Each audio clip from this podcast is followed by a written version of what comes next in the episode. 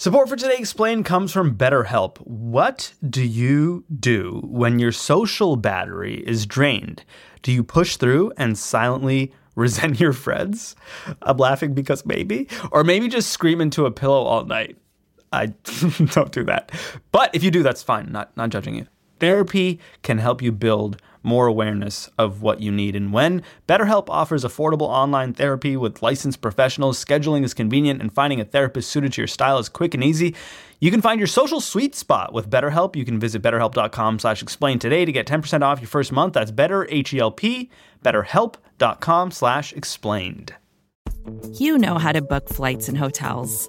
All you're missing is a tool to help you plan that unbelievable travel experience. That's why you need Viator. Book guided tours, excursions, and more in one place. There are over 300,000 travel experiences to choose from, so you can find something for everyone. And Viator offers free cancellation and 24 7 customer support for worry free travel. Download the Viator app now and use code Viator10 for 10% off your first booking in the app. Find travel experiences for you. Do more with Viator.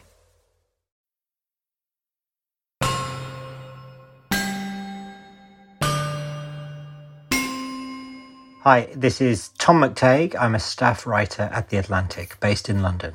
Beautiful. Tom, when we spoke early last summer, we talked about Brexit and the guy who got it over the finish line, Boris Johnson. And I just want to play for you really quickly how we ended that episode. You quickly see how he could dominate a decade in a similar way to Thatcher and Reagan dominated the 80s. Johnson could be dominating Britain for the 20s. That's certainly, I think, his, his plan. Well, let's get in touch in another five years and see how he's doing at that point. we really should, yeah. Something will have blown up so bad by then that he's no longer Prime Minister, and my prediction looks ludicrous.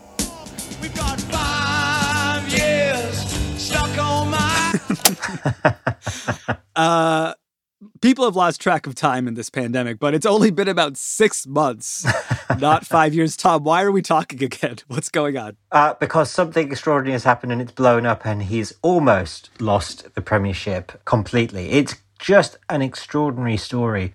You know, this is a guy who won the biggest conservative majority in 30 years, the biggest conservative majority since Margaret Thatcher. And then the pandemic hit he had various ups and downs. He almost died during the pandemic himself. And he emerged out of it during this Omicron wave with these snowball of stories and revelations about what had been going on inside Downing Street during this whole time that have just leaked out one after the other. And the snowball has grown and grown and grown. It looks like it just might mow him down and take him out of Downing Street altogether. For those who haven't been following the scandals, where does this story start? So the story starts before New Year, late uh, towards the end of last year. And we start to get stories about gatherings and, in quotes, parties that were going on inside 10 Downing Street during the various lockdowns that Britain has gone through over the last two years during the pandemic. Last December, there was a Christmas party at number 10. A week since we learned about it, Boris Johnson's spokesperson insists there was not a party at number 10. All of these stories started to leak out. Was a Christmas party thrown in Downing Street for dozens of people on December the 18th? What I can tell the right honourable gentleman is that uh, is that all guidance was followed. There's some extraordinary details that are emerging. You know, you had an email that was sent out by a senior official saying, After what's been an incredibly busy period, we thought it would be nice to make the most of the lovely weather and have some socially distanced drinks in the number 10 garden this evening. Please join us from 6 pm and bring, bring your, your, own, own booze. booze. And this was when the rest of the country couldn't go out of their homes to meet anyone. Even if they had dying relatives in hospital, you couldn't go and see them at the time. So you have things like that. And then you also have this leaving do. This was a leaving party. For a senior member of Johnson's team. And this is when Johnson was away from Downing Street. At one point, a staffer reportedly went to a nearby supermarket to fill an entire suitcase with bottles of wine. And when things got a little bit out of hand, one of the staff broke the Prime Minister's child's toy swing. so, you know, you just have this sort of image. Sounds like a rager. Yeah, you have this strange image of, you know, things getting out of hand, people boozing uh, in, in, in this cocoon environment, but outside, everybody else is, is sort of hunkered down in their homes. Now, this started to become damaging because you could date these photos and you could date these various parties that were alleged to have taken place, and then you could match them up with the rules that were for the rest of the country at the time. Mm. These were, just to sort of put it in perspective, extraordinarily draconian laws, more so than I think were ever in place in the United States. You know, this was a kind of virtual house arrest for most of the country where we couldn't go out at all, or we could go out for a little bit of exercise or to see one friend in the park at a time. There was police tape over park benches and swings in the playgrounds that were closed to children. And yet this was going on in 10 Downing Street. So that is the source of the fury. And so it's this hypocrisy that's really struck a chord with the country? That's right. You know, it's hypocrisy. It's it's a moral charge, really. You know, it's it's a sense that everybody else was taking these rules seriously, mm. and I think this is the extraordinary nature of the crisis. You know, that I can't think of a precedent in British political history. The prime minister is he might well lose his job, and it's not over a question of policy like almost every other prime minister that has fallen. You know, that's how Margaret Thatcher went. That's how previous prime ministers who have made terrible mistakes have gone. This is not that. You know, Boris Johnson's lockdowns were actually supported by the country. His policies over Omicron are not particularly controversial. Nobody's really questioning Brexit at the moment or any of his main policy thrust. They're furious with him over a question of moral rectitude, and that's what makes this so different. I, the only parallel I can think of is is Watergate. Tell me about the consequences thus far for Boris. How close has this come to him losing his job? It's come uh, ever closer. So it's it's very close this week, and what is happening is you've had a real turn in the public who are furious at this. They are bombarding their members of parliament with letters and emails expressing their fury. Members mm. of hmm. parliament are seeing this and panicking and thinking, what happens to my seat at the next election if this carries on? Then it puts the Prime Minister into an imperiled position, if not yet an impossible position. Today is the first day in my in my adult life that I've not been a member of the Conservative Party. It's that serious. And so the party in, in Parliament is starting to turn against the Prime Minister, furious that he can't get a grip on this and put it to bed because they're facing the fire themselves. You had a meeting earlier this week of a group of MPs that were members of Parliament that were elected in 2019 with the, the Johnson landslide, these were people who really owed their seats to his victory and had decided that he was a liability, and they were starting to put letters of no confidence into these party bosses. And that is the mechanism that could see him go. If there is a certain number of letters that go in from members of parliament, I think it's 54 letters are required to trigger a formal vote of no confidence in Boris Johnson as Conservative Party leader. And so he needs would then need to win that uh, vote of confidence among members of Parliament for him to be able to stay on as leader. If he loses that, he's gone. And what are members of Parliament saying to his face in Parliament? Absolutely extraordinary scenes here for two weeks now. A week ago, you had a kind of Rubicon crossed when the opposition party was saying formally, you need to resign. And then this week in Prime Minister's questions, uh, this happens every week on a Wednesday, he was more punchy. And I know the rage they feel with me. Uh, he was more sort of on the front foot. I believed implicitly that this was a work event he had this uh, question that came down at him from a member of his own party towards the end, and a guy called David Davis. Like many on these benches, I spent weeks and months defending the Prime Minister uh, against often angry constituents. Now, this was a Brexiteer, senior member of the party. He had stood for the leadership in the past. Uh, this guy stood up at the back of the House of Commons and quoted one of the most famous speeches in British political history by a, uh, an MP called Leo Amery that was aimed at Neville Chamberlain in 1940 uh, when his policy of appeasement had uh, collapsed. So Amery says to Chamberlain, In the name of God, go. And it's at this moment where Chamberlain's authority is performatively gone.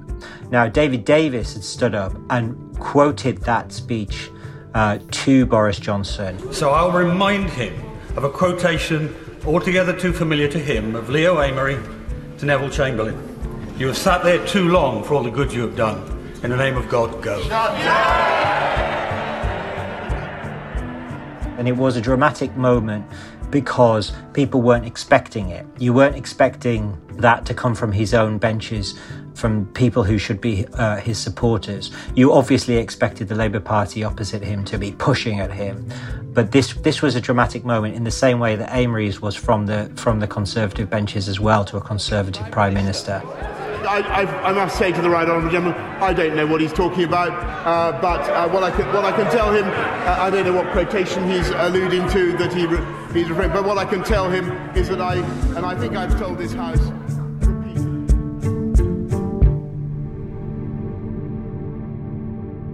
What comes next? At the moment, what we can say is that Boris Johnson is just clinging to the one thing that might save him, which is time. He needs time just to hope that something comes about that shifts the conversation, moves it away from this sort of rolling scandal that he just has not got control of. Now, the next thing that he is waiting for is this report that's coming out, an official report by a woman called Sue Gray, who is a senior civil servant and she is looking into exactly what happened over the last two years, which parties happened, when, who attended, who organised. Uh, and she's going to lay it all out in a report that everyone can then look at. And that is going to, a large extent, decide Boris Johnson's fate. If it gives him something of a pass, he look, he may be able to survive this. If it is mm. particularly damning on him, then that might be curtains. Uh, but that's the next thing that we're waiting for. And if he can get through that, who knows?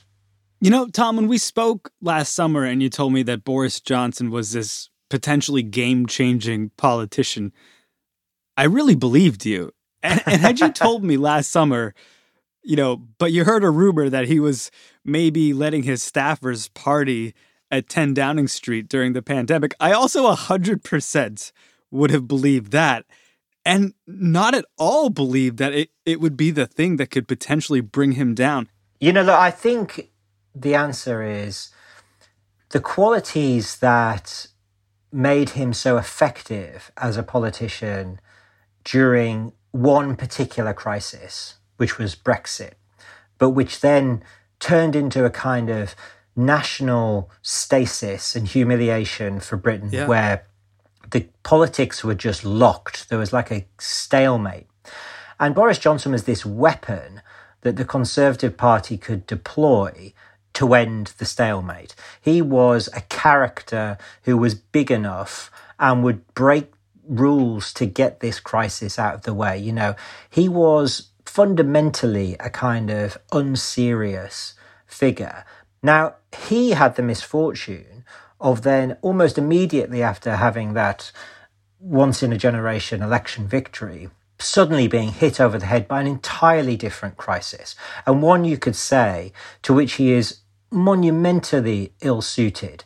And any sniff of rule breaking that was an extraordinary political gift for him suddenly turns into an extraordinary potential political weakness because during the pandemic, everybody in the country was sticking to the rules. Well, not everybody, clearly, but most people were sticking to the rules because they thought it was an incredibly serious thing.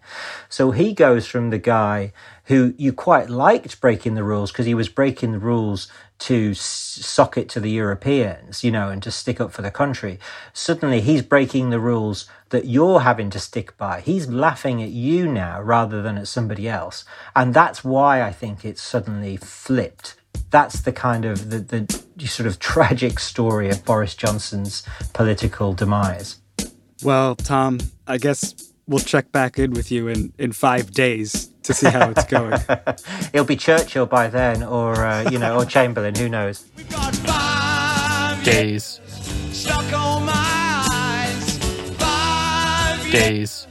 What a surprise! We got five days. My brain hurts a lot. Five days. That's all we got. We got five days. Days.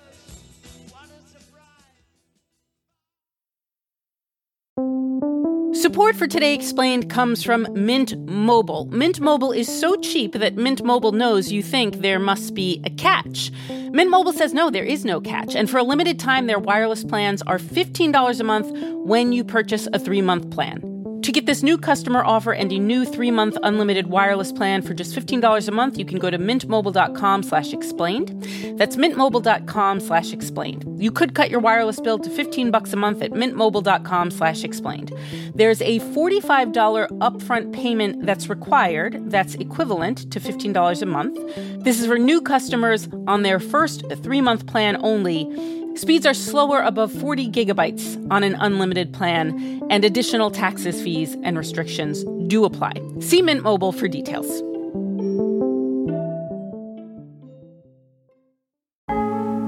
Support for the show already comes from Delete Me. Your personal information is online, so is mine. I don't think I'm breaking any news by saying that, but you might be surprised to know just how much of your information is available not only for people to see, but to sell as well. And that's where Delete Me comes in.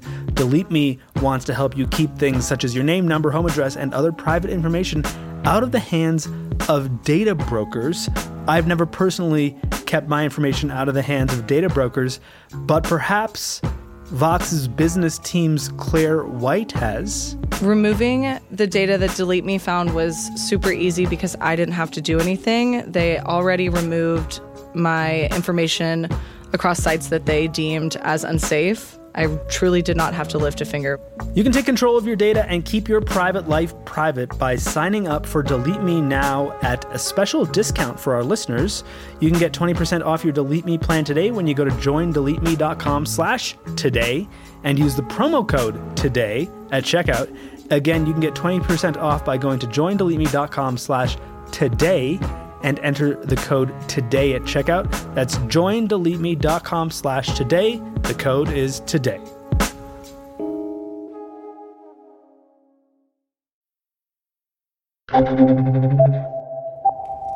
Margot, huh? is it possible that you're still drunk? Do you know? I think I might be slightly. Michelle Gelfand, you're a professor of organizational behavior and psychology at Stanford University. Throughout the pandemic, we've seen public figures get in trouble for bending or breaking COVID rules. Not far from you, California Governor Gavin Newsom, recently tennis star Novak Djokovic, and now Boris Johnson and his staff. Why does this strike such a particular nerve in people?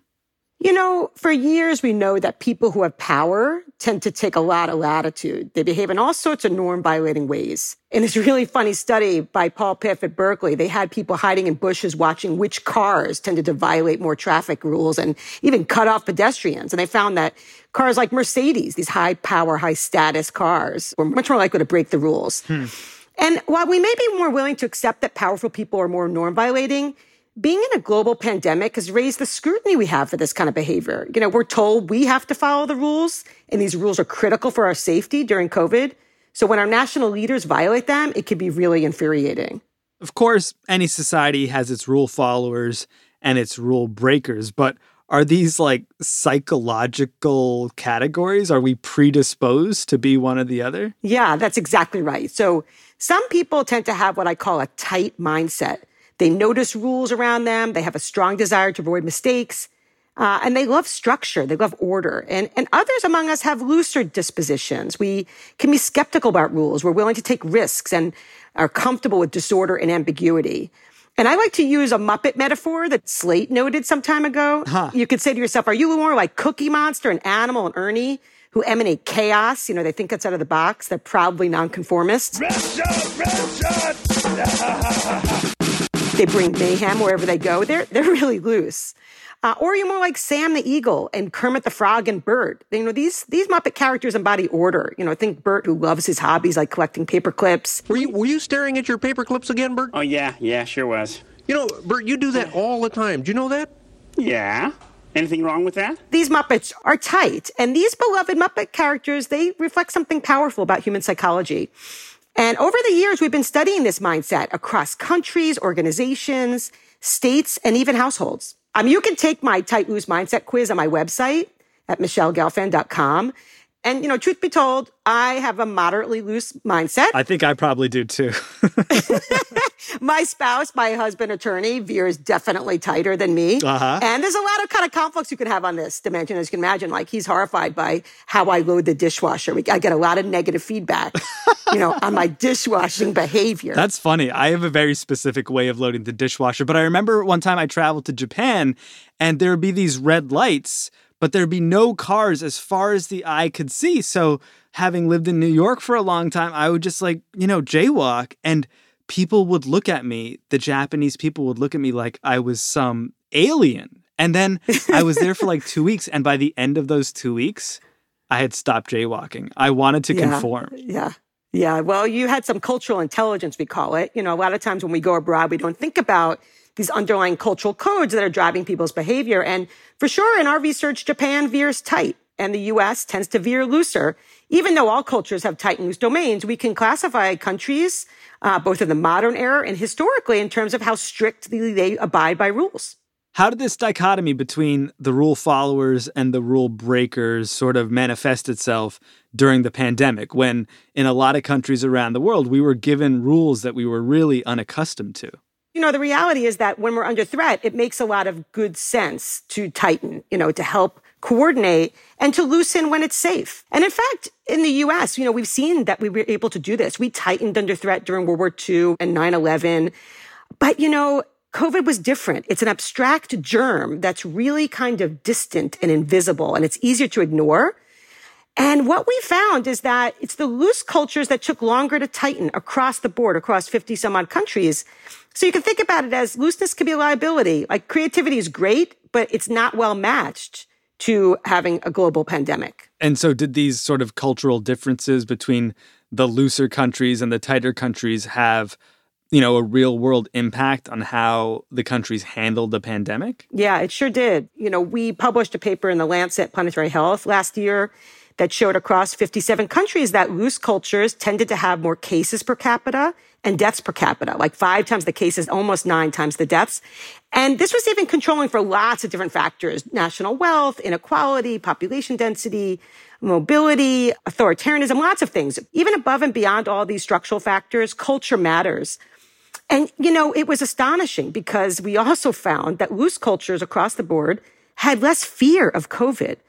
Ironically, that's the case, even given how much worse they were handling the pandemic in terms of the number of cases. So you can think about it as like during a national or global threat, you need a very strong, consistent signal to help facilitate fear and tightening, which is adaptive under these kinds of consequences. And if that signal gets interfered with, muted, and so forth, then tightening just doesn't happen. Do you think the United States might get better at tightening after this experience? I mean, we covered on our show countries like Senegal who potentially did better during this pandemic because they'd been through stuff like this before. That's right. So, I mean, that's exactly our logic around why, over the course of their histories, tighter cultures have learned the hard way that rules make sense during collective threat. The US and many other loose cultures, some exceptions, um, have not had that kind of muscle constantly challenged. Mm. We've had the luxury of being loose and being rule breakers. I think we've learned a lot. I hope this knowledge will be used to better deal with future threats. So we know that it's hard to tighten when the threat's abstract and invisible, um, like COVID. We need clear and consistent communication. And we know that the threat signal can get muted and interfered with. And if it does, that people won't take it seriously. What about the opposite transition? You know, there will be a day, inshallah, that this pandemic is essentially over and that we can return to normal and come out of our little cocoons if we haven't already. Will it be hard for some people who've who've tightened up so much to adapt back to the normal we've been seeking for so long? Yeah, de- most definitely. Uh, a lot of our research, both kind of in the laboratory, but also using computational models, um, these kind of simulations, shows that it takes a lot longer for tight groups to loosen. And part of that relates to that increased sense of fear. And so, you know, we know that when people feel fearful about a threat, they're going to maintain that level of tightness. And so we need to help people in tighter groups to take small steps toward normalcy and make them feel like it's safe, you know, to kind of start to explore, start to kind of gradually loosen. Just like it took loose groups longer to tighten, it's likely to take tight groups longer to loosen. Boris Johnson, though, he seems ahead of the curve. Apparently so. Michelle Gelfand is a professor at the Stanford Graduate School of Business. Go Trees. You can find out whether you've got a loose or tight mindset or something in between at her website. It's michellegelfand.com slash TL dash quiz. That's Michelle with one L, Gelfand, G E L F A N D dot com slash TL dash quiz. I went, I'm moderately loose, everything in moderation, even moderation. That's what my uncle tells me. Earlier in the show, you heard from Tom McTague. He's a staff writer at The Atlantic. You can find them at theatlantic.com, but not atlantic.com. I sometimes make that mistake, it's unpleasant. Today Explained is part of the Vox Media Podcast Network. We use music from The Mysterious Breakmaster Cylinder and Noam Hassenfeld, our VP of Audio.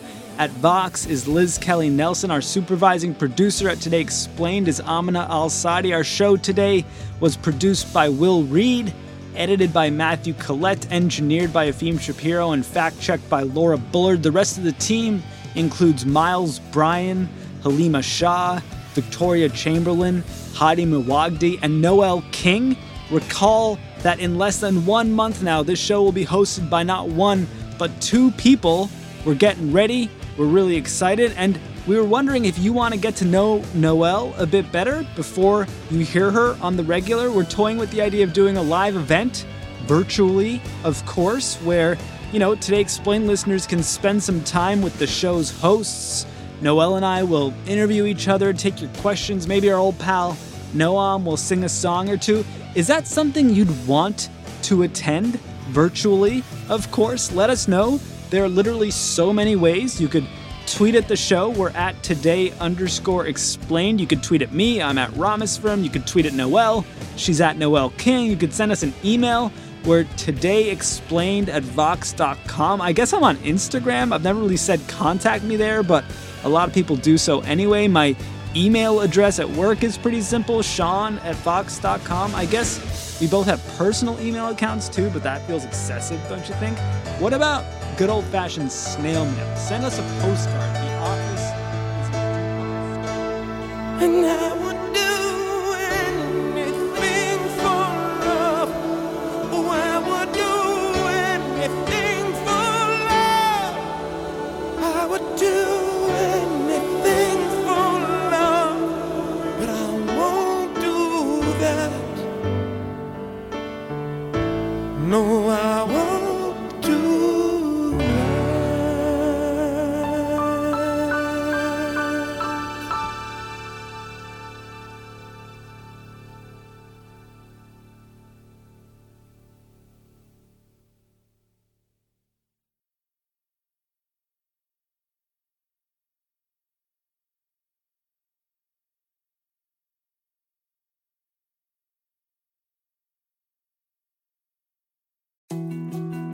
More to dos, less time, and an infinite number of tools to keep track of. Sometimes doing business has never felt harder, but you don't need a miracle to hit your goals. you can just use HubSpot because their all in one customer platform can make growing your business infinitely easier. Imagine this high quality leads, fast closing deals, wildly happy customers, and more benchmark breaking quarters. It's not a miracle, it's HubSpot. Visit HubSpot.com to get started today. Support for this show comes from Fundrise. Buy low, sell high. It's easy to say, hard to do. For example, high interest rates are crushing the real estate market right now. Demand is dropping and prices are falling, even for many of the best assets. It's no wonder the Fundrise Flagship Fund plans to go on a buying spree, expanding its billion dollar real estate portfolio over the next few months. You can add the Fundrise Flagship Fund to your portfolio in just minutes and with as little as $10 by visiting fundrise.com/vox. Carefully consider the investment objectives, risks, charges and expenses of the Fundrise Flagship Fund before investing. This and other information can be found in the fund's prospectus at fundrise.com/flagship. This is a paid advertisement.